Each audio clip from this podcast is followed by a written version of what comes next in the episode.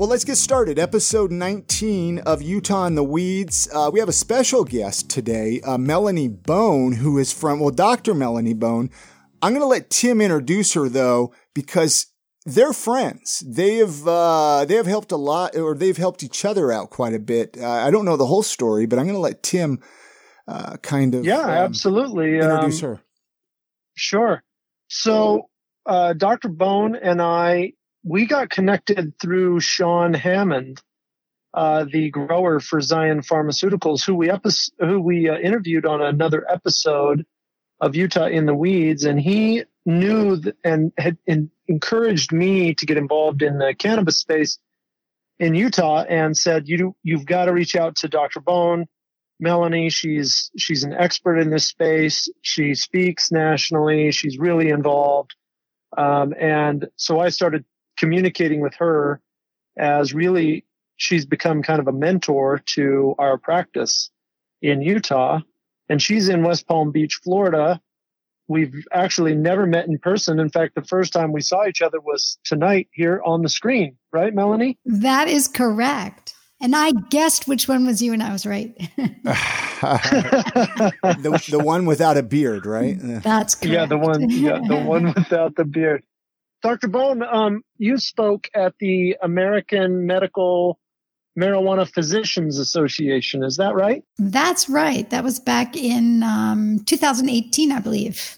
No, that was back when we were just when Utah was just passing the uh, the Prop Two, the cannabis legalization bill. Okay, so when I spoke, we already had medical cannabis here in Florida. We started in 2016 and I was asked to give a lecture which was about guidelines and standards for a cannabis clinic in Florida. Suffice to say that I kind of polarized the room. I think there were many people who did not like what I had to say, but I certainly think I made a little bit of a splash there, and a lot, a lot of people um, came up to me afterward to say that they agreed. I mean, where I differed from many of the um, I would say, the original cannabis physicians in Florida who have really moved the needle on cannabis in this state was the fact that I think they don't want to be limited by the law. They want to provide what the patients need and don't want to be hampered by restrictions. And, you know, I certainly understand that. But I, I think our state suffers dramatically from the reputation of being the pill mill state and I have been concerned from the get go that we'll become a pot mill state if we're not careful. And so I was the voice of maybe being a little bit more conservative about the way we utilize cannabis in this state. And you know, it's really interesting because I, it, one thing I think is bearing out over time, which is as more patients enter the registry and we have clinicians able to order large amounts of cannabis, we're having what all states have with growing pains, which is we run out. And if we try to limit someone to allow more people to have cannabis, there are people who frown upon that concept. Now, what do you mean limit people? Like limit patients, kind of like how they're doing here in Utah with the patient cap or? Ah, so interesting. We don't have patient caps here in Florida, uh-huh. but it has to do more with your daily um, milligram cap. So the way we do it in Florida is you are certified by a physician or a DO who um, has a certification, which I can explain in a minute, requires two hours of education, and that's it. Yes. And um, that clinician has the ability to order a certain number of milligrams of CBD and a certain number of milligrams of THC that the patient may purchase over the course of 70, 70 days. And what happens is if you look in the registry, you have people who order as little as one to two milligrams of THC a day and people who order tens of thousands of milligrams. And the registry doesn't seem to do I don't know if they ever ask people why are you giving someone 10 or grams of THC a day. Uh, I just don't know anyone who can utilize that amount of cannabis. And, you know, the theory is the patient will only buy what they need. I mean, there's a couple of theories behind it. One, we should never limit patients who need it. Two, you don't know what the patient needs. Therefore, you want to make sure the patient doesn't have anxiety about running out. There's another concern that since THC is federally illegal, that a lot of physicians in the state feel that if they just give a blanket permission with a, a lot of milligrams, they're not actually writing a prescription. They're giving kind of a blanket recommendation to anybody who walks through their doors, and that they feel is somewhat protective of themselves. That just seems silly. well, you know, sorry, I just I, I don't I think it's counterintuitive. Yeah, it doesn't make sense because let's say uh, opioids were legal right? And you you know you and the way we did it was you go and buy as much as you want. Would you want to let somebody buy endless amounts? Well the answer back is but you know you're not going to die of a thc overdose and you could die of an opioid overdose. Okay but i don't know of any medicine that we use and for a lot of people we're trying to make this more mainstream medicine right? Even though it it is more folk medicine or herbal medicine, but we're trying to make it more mainstream. But I don't think it helps our cause to say, well, okay, you can just buy however much you want and do whatever you want with it. But that's, you know, there's just different mindsets within the state. And I, I understand where everybody's coming from.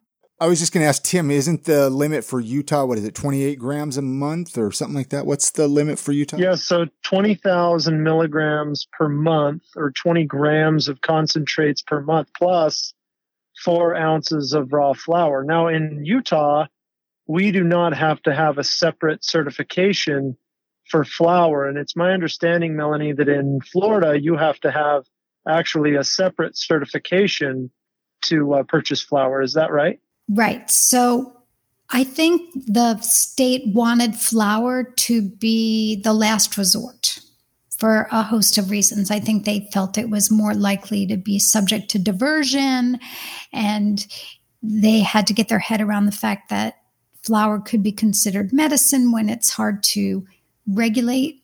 And so what they have the patient do is initially try other form factors and then if the patient tries other form factors and comes back and says, they're not working for me, uh, I think I would like to try flower to see if I get more benefit, then you have to have them sign a second consent. And this consent includes everything up to and including you know it can cause mental illness if you have a predisposition and you can have seizures and it causes tars which could be cancer causing. It's it's kind of a scary consent. And um and then you can give them flower and then they can purchase up to 2.5 ounces per 35 days and they can have unlimited amounts of the other form factors pretty much. I mean most people the reality says and we just had kind of a loose poll among the physicians the other night on a meeting and most people are ordering between 100 and 300 milligrams a day of thc on average for people. So i don't i mean even if we could write for more than that that seems to be the standard. So a patient has to every day request THC? They don't get it for a, a, month or something? Oh, no, I'm so sorry. So it would be like going to a pharmacy and you say the patient can take one pain pill a oh, day. You still will okay. give them 30 pain okay. pills per month. So they can get 70 days worth of marijuana. They could actually purchase all 70 days of their cannabis on the first day and okay. that's fine. But then if they go back on day 62 and they want more, they're stuck with either waiting until day 71 when a new order opens up or calling you and saying, well, I don't have any marijuana left and uh, I'm in pain and I need more. And can you increase my milligrams? So I think another reason why physicians are liberal with their milligrams, let's be honest, nobody wants to be called on a Sunday at 11 o'clock in the morning because somebody's at a dispensary and they're out of milligrams. So the thought is, well, if I give enough milligrams, I can still monitor what the patient's doing and I could always clamp down.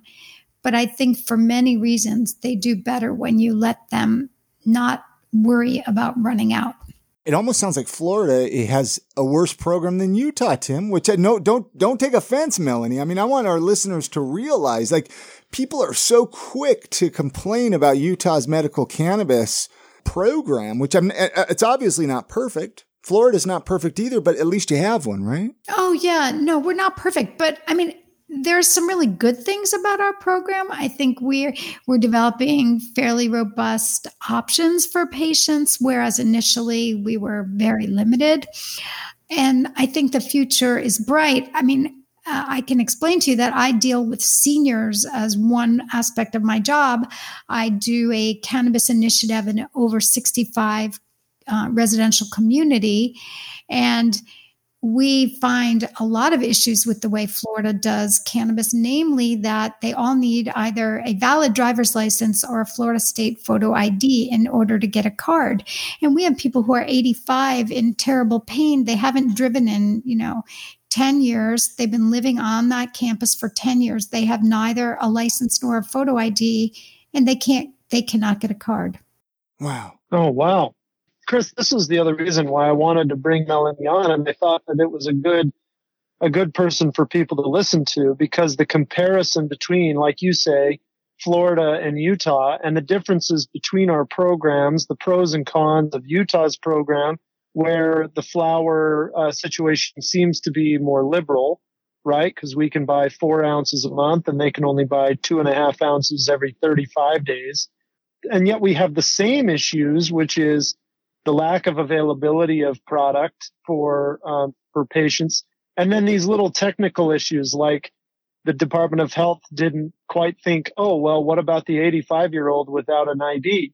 Like, how are they going to get cannabis in Florida? And we have these same issues here with the EVS system, or people without uh, valid driver's licenses can't can't get access here either. Oh, okay. And what about, see, I don't think you have this in Utah. We have seasonal residents, snowbirds. So they live in New York or Connecticut or Massachusetts, and then they come down to Florida for the winter. And um, some of the states, Massachusetts is fully legal, and some of them have medical cards anyway in their state. But if they come down here, A, their medical card won't work here, and B, they're used to being able to go to a dispensary and buy. So they might want to get a card and to get a seasonal resident card, there are a lot of hoops you have to jump to through. through. Oh yeah, like if you if you stay at your child's place and you can't establish any type of residency with your name on it, like a phone bill, a mortgage payment. I mean, they make you send this stuff to the state. And if you don't have it with your name on it, and you can't establish what they want, you still won't be able to get a card. Yeah, here they have a they actually have a program. There's there's a law for it. There hasn't been a rule written, so it's not in place yet. But people even from out of town, although their cards won't be good here in Utah, similar to yours, uh, they'll be able to get a card, a temporary card with an out of state uh, license. And we don't know the details of that program yet, but that may be something that um, maybe even again more more liberal than Florida's program. I think you're right, and. Uh, at the last meeting of the Florida cannabis physicians, we discussed those issues that we think we should go after in the legislature in the upcoming session, which won't start until January. But, you know, things like exactly the issue I spoke with about photo IDs and um, caregivers. I mean, caregivers are designed to help those people that need help getting their cannabis and administering it. But what they did when they wrote the law, so every caregiver has to register, pay an annual fee, the same as getting a card. And so it doubles the cost for the family.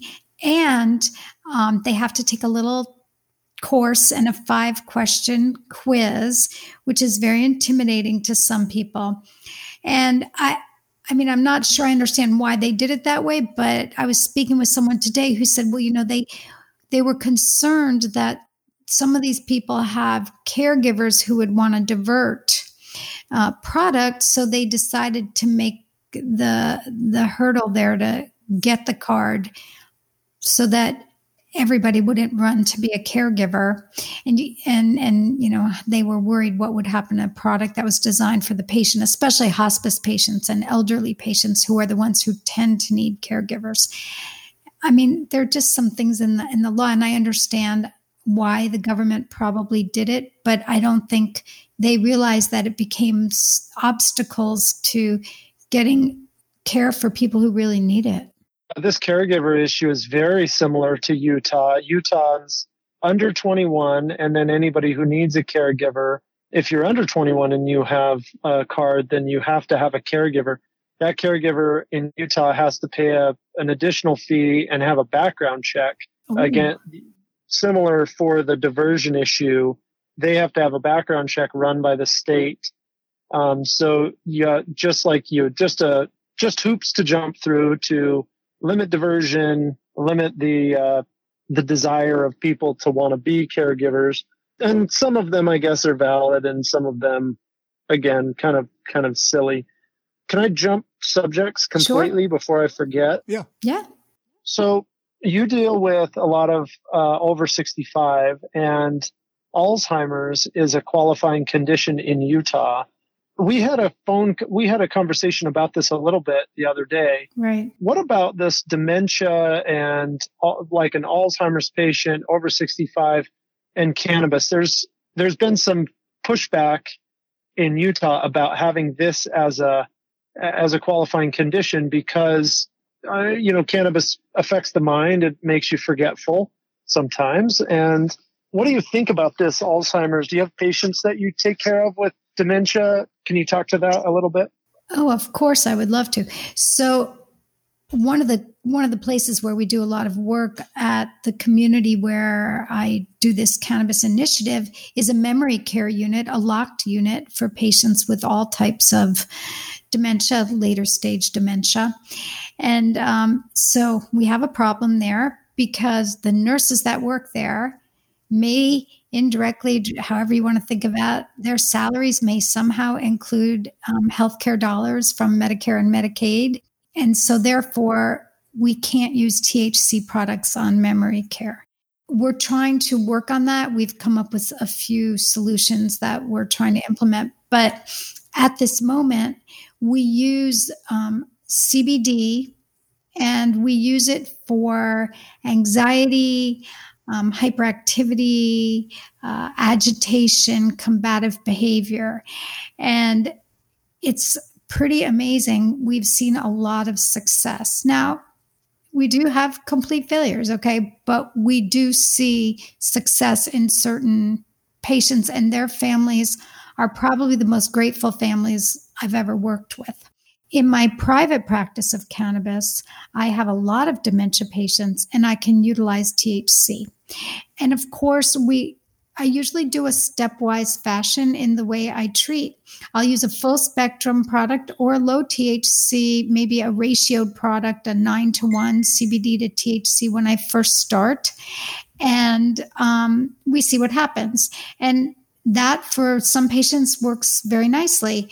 But uh, one gentleman comes to mind where just an amazing man. He he and his wife had a wonderful marriage. She's a dentist, but his manifestation of his uh, dementia is um, the need to walk and move, and not just a little bit. I mean, he will walk up to 16 miles a day. And his wife had to hire different caregivers to come just to walk with him all day. And in Florida, you know, you could walk all day outside a lot of the time. And it was upsetting her because when she tried to just keep him in the house, he would just break down the door. So she put him on a couple of different memory care units and he's not a young he's a young man. And unfortunately, he did the same thing on the memory care units and and so they wouldn't let him stay. And she came to me frustrated and said, What do you think we should do? So we started with the um, the higher CBD ratioed products, and we didn't really have the success we wanted. So we ended up reverting to adding THC. And astonishingly to me, by when we got to uh, about 60 milligrams of THC a day, about uh, 20 milligrams three times a day, or 15 four times a day, he became very docile and he stopped even wanting to leave the house. And she actually asked me to back off because she thought he was too quiet compared to what he would normally be. So that's a nice example of where we saw a patient who had been treated with multiple psychotropic medications by his other physicians without any success have just amazing success using cannabis. Oh, wow. And these sort of things, I think, speak to the fact that you've really got to have personalized care. It's different for everybody. It's not for everybody, uh, but but it's worth a try if it's safe, right? Right. So when it when it works well, it works so well, it's almost magical. And I understand why so many people refer to the plant as a magical plant. But there's a fine line between being enthusiastic about cannabis that works really well and being what I, I know I've told you this, Tim, a cannabis evangelist. So I'm not really a cannabis evangelist because I, I'm not indiscriminate in my adoration of cannabis. But I must say, uh, I'm really working hard to find ways to get it onto my memory care unit in this facility, um, actually, we're joking around talking about hiring someone who's not employed by the facility, and I'll, I'll j- jokingly call them the marijuana fairy, who goes around and administers marijuana so that no one who's paid by CMS dollars touches marijuana. But the problem is, you have to have caregivers for that person who can administer that marijuana. So the problem there is you can't have the one on one rule one caregiver, one patient. Otherwise, that person has to be available 24 hours a day to administer if the patient's taking multiple doses. So you either have to compromise and say, okay, I'm going to give this person one or two doses a day, an AM and a PM, and that's it. And we, you know, we like to make cannabis have like a PRN component as needed. Or we have to find a way to get more than one person able to dose the patient to give them their medicine. But I know we'll get there. I have complete confidence. So, who's your favorite uh, patient to treat? Like, what's your favorite cannabis patient? Oh, my favorite. Well, you know, before I came to the world of cannabis, I know you know this, Tim. I was an OBGYN. I've been a gynecologist and a robotic surgeon and a hormone doctor for 30 years. But I find cannabis to be a lot like hormones. And I actually like dealing with some of the issues that remind me of dealing with hormones. So I find um, a lot of patients with anxiety and PTSD, they are complex because if you look at the responses to CBDs or all of the CBs, CBG, CBN, CBC, and compare it with THC, it requires doing a lot of adjusting in ratios and combinations. Um, very interestingly, I had a young, young patient yesterday who is a PTSD patient, had a closed head injury, and has had kind of like an anger issue ever since. His mother is by his side all the time. He's a beautiful young man, very sweet when he's sweet, but he knows that when he loses it, he loses it. And for instance, his latest issue is he can only wear a mask for so long, and then his brain won't let him wear a mask anymore, and it's caused issues. So, what we ended up finding that worked for him was ironically a high dose THC product and a high dose CBD product, but spaced out through the day uh, it just that's what works for him not a one-to-one ratio. And it, it, just he needs some of one and then some of the other. And so i think the complex anxiety ptsd patients are appealing to me because it's not one size fits all and you have to be willing to think out of the box. You know i don't know how much ratios you use in in Utah because you do a lot of flower, but we do a lot of um, sublingual tinctures and we do ratioed products, but we don't have as many different options for ratioed products as, let's say, California, Colorado does. So we end up sort of mm. trying to create our own ratios by administering THC and CBD uh, in different combinations in different ways to get the same effect as a ratioed product you might find in another state. Interesting. So we do the same. We have quite a few ratio products in the dispensaries, uh, like one to one. Isn't that right, Chris? You've got one to one, one to five, uh, 10 to one. In fact, there's a 25 to one product that yeah. Dragonfly has, right? But then, uh, but we do use, like I, I tend to use more flower probably than you do in Florida. So with the flower, we're constantly doing a tincture of CBD, a, a strong CBD tincture that's maybe morning and night uh, in order to try to reduce some of the anxiety, especially with the high dose um, or the high percentage THC flower. Right. It's because it seems like none of the dispensaries sell normal marijuana, like 10, 12%. No, no, or, no. or even less. Oh, you know? recently they tried to put a cap in Florida. They tried to put a cap on the THC percentage, and that was not looked on oh, yeah, kindly. That's not going to go over. No, that did not go over no well. Way. But but you're right, and you know if you want to preload the receptors with some CBD. Um, I like the idea of morning CBD and evening CBD because I think you're right. It ameliorates some of the negative side effects of the higher THC products, but allows people to use them for pain management, spasticity, etc. Interesting. I, I listened to a guy the other day on a podcast, and he doesn't use any CBD. He's a Harvard doctor, and he doesn't believe in CBD. He thinks whatever CBD is native to the plant is enough. Interesting. Hmm just different. Yeah, but ways. we've just we've we've genetically modified the plant to eliminate all the other cannabinoids. so I don't. Right. I I happen to agree with you. If we could go back and get the harlequins, you know, which are natively more like a one to one, that would be sure. fine. But I think one dispensary in town has a harlequin. It, it's hard because most of our dispensaries either have high CBD, one to one, high THC.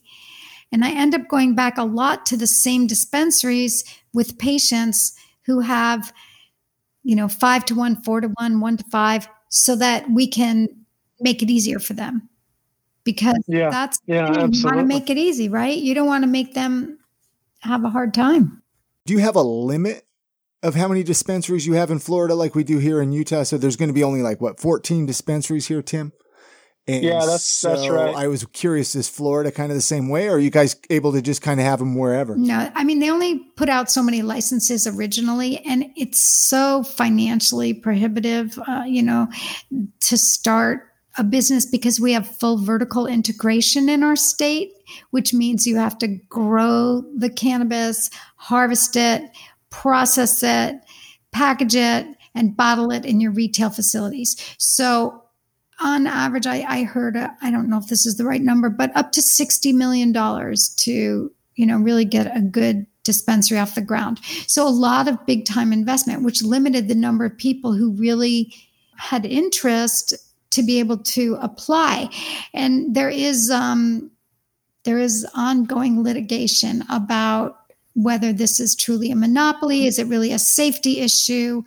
And, you know, I come back to how can you be good at every single thing? I mean, growers can be great growers, but not great processors. And every step along the way, people can be an expert in that step without being a master of everything. I'm, I'm just shocked that you would have essentially dis- every dispensary is a different vertical. Oh, yeah. Like at least here, you know, here there were eight grow licenses and 14 dispensaries most dispensaries are allowed two, uh, one more urban and one more rural. So there's, but th- but it's not the same. You know, you're going to have like Zion Pharmaceuticals who has a grow license, and they're going to process some some oils and such, but they'll be able to distribute their products into all 14 dispensaries if those if they make that arrangement uh, business wise. That seems like a much uh, better for the consumer Oh, it would be than, much better than a totally would, vertical. Yeah, you would have better competition and probably better product. I was just trying to refresh. I think there are over 250 retail outlets in the state of Florida right now. I was just reading that, but I think we're in the neighborhood of, I mean, if I had to just count them on my hand, probably under 15. You know, Trulieve has the highest number of dispensaries in the state, and we have um, a company called Surterra Wellness, which is actually their parent company is Parallel, and we have like Liberty Health Sciences and Curaleaf and you know MedMen, some some national brands. But big big grow operations that have multiple retail outlets. Right. But 200 plus dispensaries, that's a lot compared to what we're getting here. Holy cow. And Florida's not that big. Florida's big. Are you kidding me? Well, it is, it is, but it's not it's not like California. No, we have, but it takes like seven hours to transverse the state, um, north south. Does it? Yeah. Yeah. True. True. I mean, I guess people wise, probably probably longer with it so hot. it's true, but the you know, of course, the one thing is, is let's say you live in Miami, which is very far south, and you decide to go visit Tallahassee, which is our state capital, but it's very far north and west. And it's almost like being in another state. They really are so different. As long as you have your card, you can go to any dispensary anywhere in the state and purchase. So they don't limit you geographically within the state. That's good. What's the process of getting a card there? Now, I think we talked about it. Uh, you know, it's been months ago, but but you issue a card from the from your office that lets them go down to the dispensary directly? No, that's not exactly how it works. So the patient comes in for a face to face consultation. Now, even in the time of COVID, the state does not waive that face to face visit. You must have a face to face visit uh, for the initial consultation because you're required to do a physical examination. Okay. It's interesting because I don't there are no parameters of what that physical examination consists of, but most doctors will do a basic exam, observation, maybe vital signs. Um, I don't know of any marijuana doctors right now that are fully undressing patients and doing complete exams. I, I, say if you went to a psychiatrist who would prescribe psychotropic medications, would they completely undress you and examine you? Uh, I would hazard a guess that say says they would not. But you have right. right. You have to do an exam and take a history and in particular we you know a substance history and a psych history and current medications. And then you if you feel that they have one of the 12 diagnoses for which they can get a card in the state of Florida you may then certify them. Now that doesn't get them a card. What happens is they then have to apply for a card which we help them do in the office at that visit. It will take 14 days on average for them to get an email from the state saying that they have been approved of for a card. They can then shop with that email. They don't need the physical card because that can be delayed by weeks and weeks and weeks. And they need a valid photo ID and their state ID number or if they get their card, they can take their card and then they may go shop.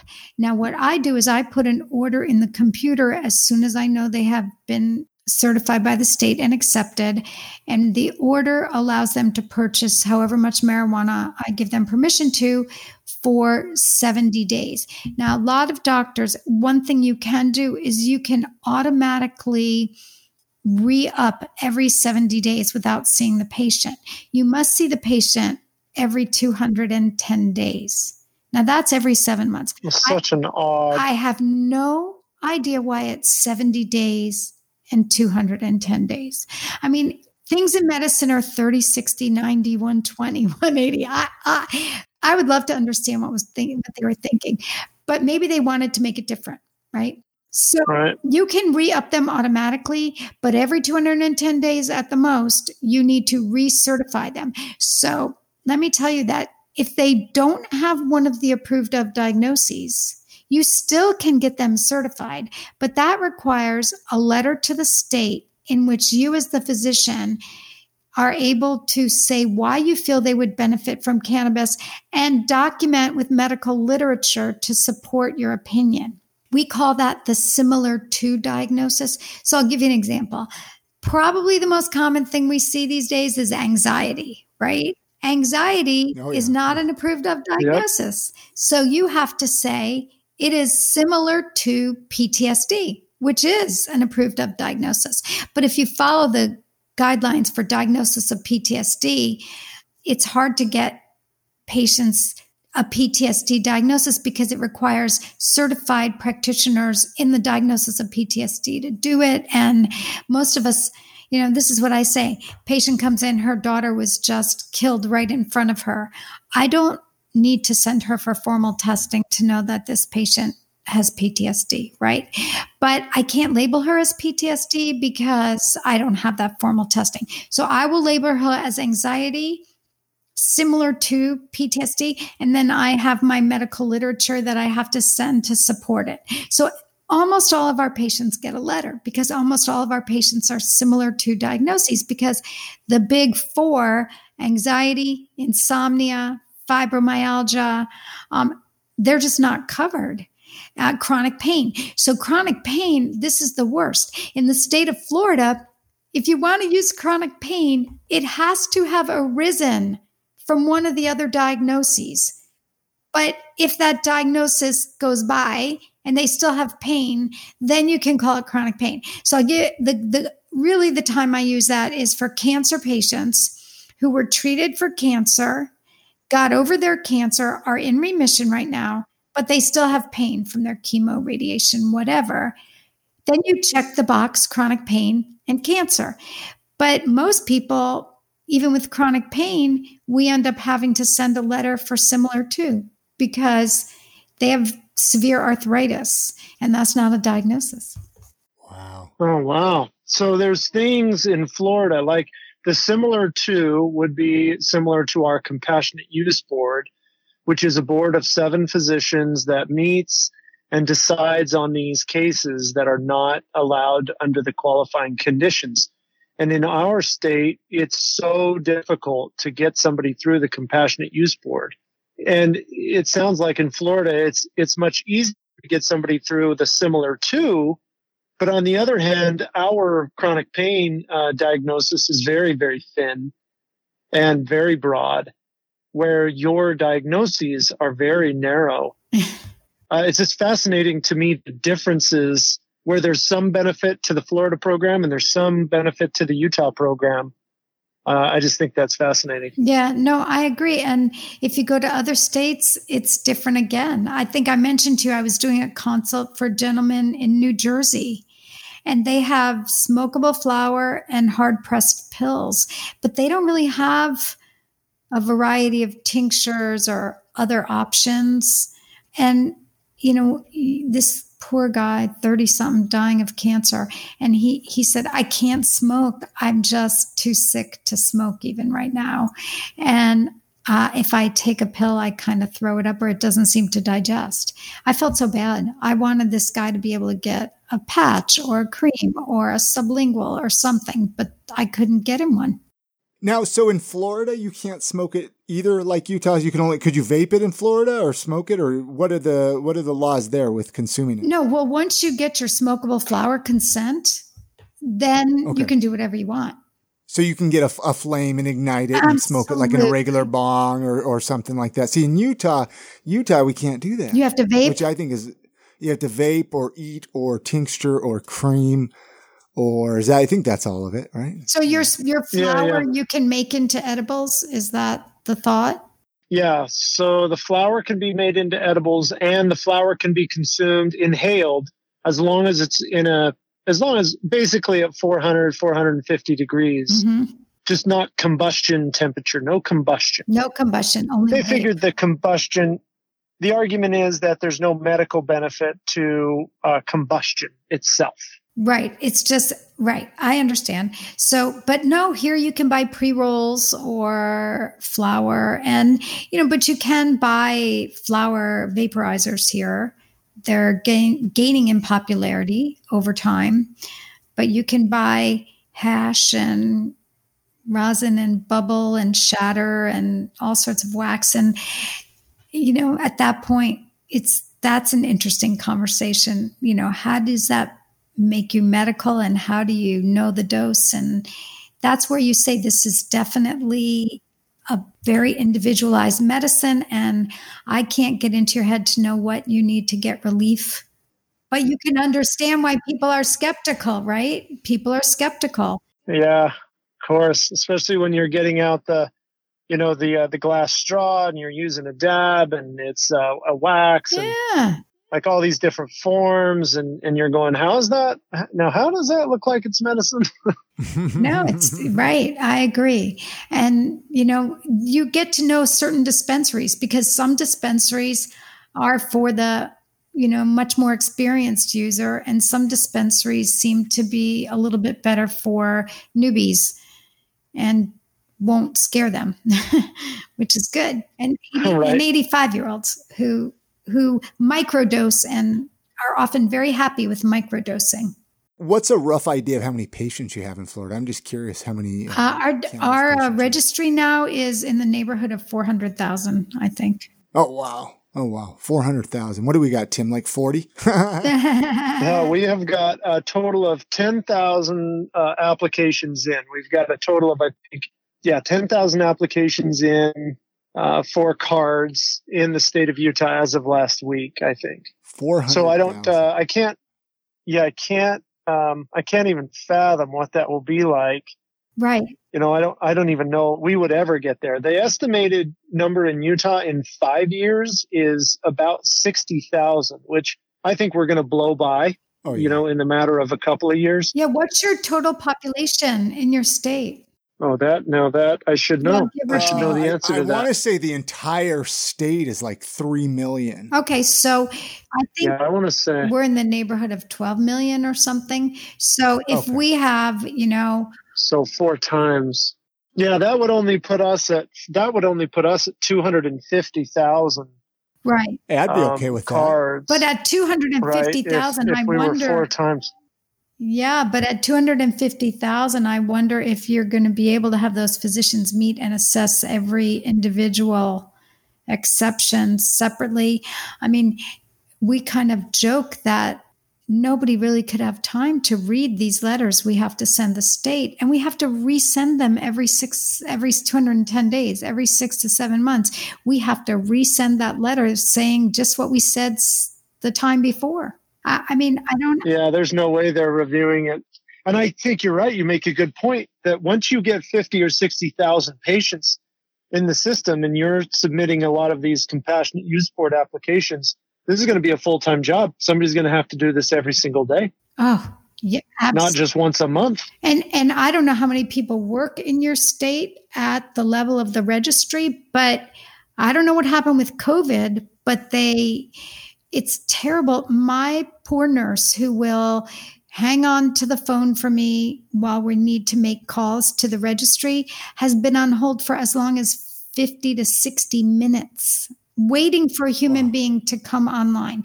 And she is afraid to hang up because she says if i hang up i will never get through again. Wow. Yeah. Yeah wow. Well just uh just something to look forward to, Chris. Next time you renew your card. Yeah. Yeah. growing, I mean, growing pains. Well, they really want you to do everything online. They do not want you to call them. They want everything done online, but there's certain things, you know, they'll reject somebody three times for a card and you can't understand why and you really need to get a human being on the phone and and it turns out it's some little glitch that's fixable but it can't be done without speaking that can't be done without speaking to a human. So i feel sorry for those poor people working in tallahassee. They must be just worn out. No kidding. Well i'm really excited to have you uh, be more involved in utah. Like we really have got to get you more uh, exposure in utah and have you and your knowledge come here in a good way well, that would be great. I told you I've been to Utah. I had a child. I told you this. So I'll share it with your listeners that really why I became involved in cannabis was I was a complete anti. Um, you know, I was that person who in college took one little token, got stoned, and got paranoid and anxious and said, I'm never doing this again. And then how I did this, I don't know, but I gave birth to four children and they were the complete opposite of me. They kind of embraced the joys of cannabis. And I had one who really did to the detriment. And to make a long, long story short, we we really had a child who was a straight A student, brilliant, brilliant child who was a debater in nationwide ranked in the top 10 debaters in the United States for about a decade. I mean, this child is unbelievable. But liked so much pot that just grades went from straight A's to falling off the cliff. So we ended up sending that child to Utah to go sit in the woods in the Uintas Mountains and work with um, a therapist out there in an outdoor wilderness program, which turned out to be fabulous for everybody, for the child, for us. We learned, we all learned so much. But I remember going to pick my child up and um, flying into Salt Lake and driving out into the Uintas Mountains. It was really, really beautiful. And then, ironically, my other connection to Utah is that I um, speak a lot about breast cancer. I, I am a coming up next week a 20 year survivor of uh, late stage breast cancer. And I worked with a company called Myriad Genetics, located in Salt Lake. Yes. And I joke I'm the grandmother of Myriad. I, I spoke for years and years and years on behalf of Myriad, uh, teaching about uh, hereditary cancer syndromes. So I have a fondness for Utah. And ironically, that child of mine, we're now in the cannabis industry together. Isn't that funny? After that, we all came full circle. right. That's awesome. Yeah. That's awesome. It's been fun chatting with you, Melanie. Thank you for coming on the podcast. I've uh, I've learned a lot from you today. Oh, well, thank you. It's been a joy, and uh, I'm sure we can do it again. And I look forward to a time when I can come out to Utah and uh, work with you all on some of these projects. Absolutely. Do you have any other questions for Melanie, or, or should we get this show wrapped up, Tim? Yeah, I don't think there was anything. I mean, there's certainly a lot more to talk about. I mean, Melanie's history, and yeah.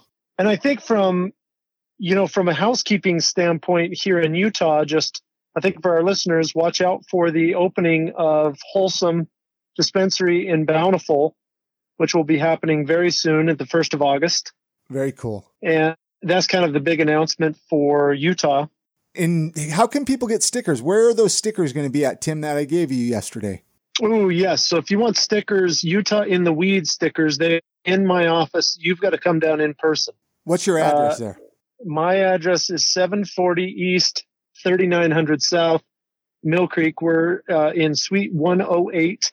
The sign on the door is Utah Therapeutic Health Center, Utah THC and uh, or you can you can get a hold of us at utahmarijuana.org.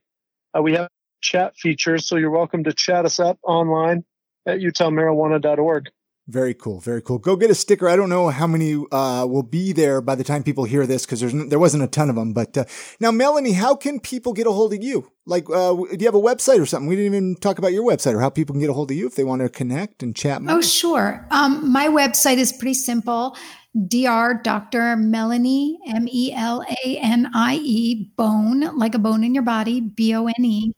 And um, on that, there is a, a, link to send a message. And uh, I even do a mentoring program for doctors who are interested in getting involved in cannabis and, and want to start and don't really have a lot of knowledge. And uh, we send information and uh, we do one on one didactic sessions. And it's uh, been very helpful for some folks who want to start. Very cool. Like me. My star pupil is Tim.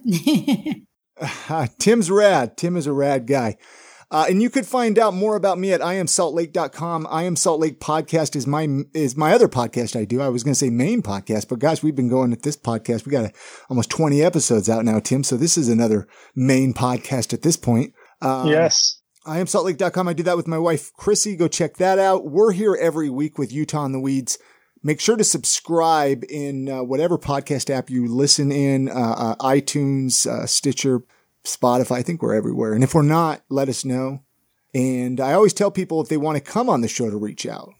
Is there anything else you want to add, Melanie, before we completely go here? No, I really appreciate the time. Thank you so much for inviting me. You bet. Anything else you want to add, Tim? Nope. Stay safe out there.